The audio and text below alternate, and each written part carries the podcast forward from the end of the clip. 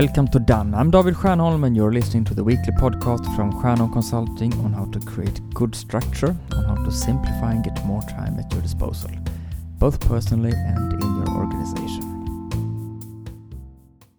How does your perfect week look? Probably not like those five days you spend every year on a sunny beach in a warm place, even if this image might spontaneously come to mind when asked such a question. But do not let this get you down. Such a lifestyle can get tired after a while as well. What I'm referring to is the perfect work week. I'm guessing that it involves some working on your own and a whole lot of working with others in one way or another moments when the tempo is high, and some when there is time and space for reflection.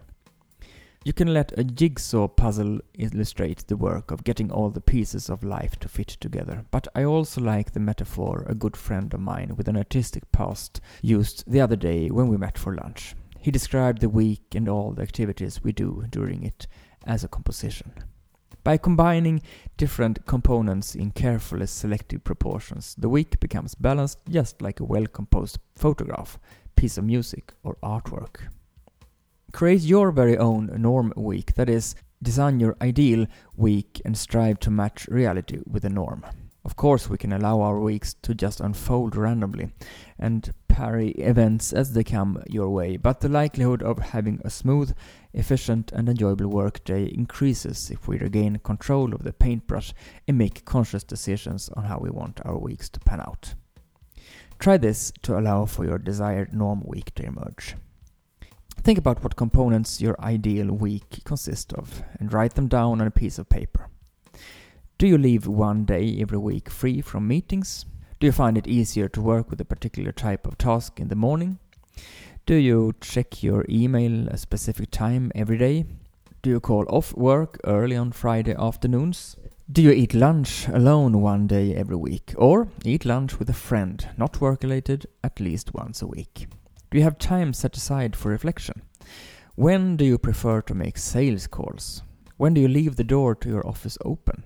when is it closed?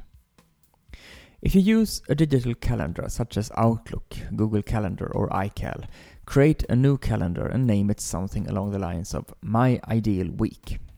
If you use a physical calendar, you can print out a worksheet from www.stjernholm.com slash ideal workweek. In the new calendar, create blocks of time containing the components you just chose to be included in your ideal week. You create these in the same way as you would schedule a meeting. Make them recurring so that they are repeated every week. While we are at it, we can extend this thinking to include how you plan your months as well. Do you want one or several days every month reserved for focusing on a particular type of task, work on a particular project, or work remotely from home? Add this into your ideal week calendar as well.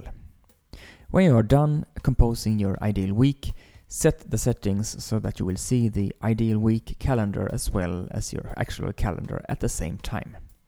When you make plans for the weeks to come, take a look at your ideal calendar as you plan and schedule new activities. Suggest times for appointments, decide if you should say yes or no to suggestions for meeting times you receive, and so on.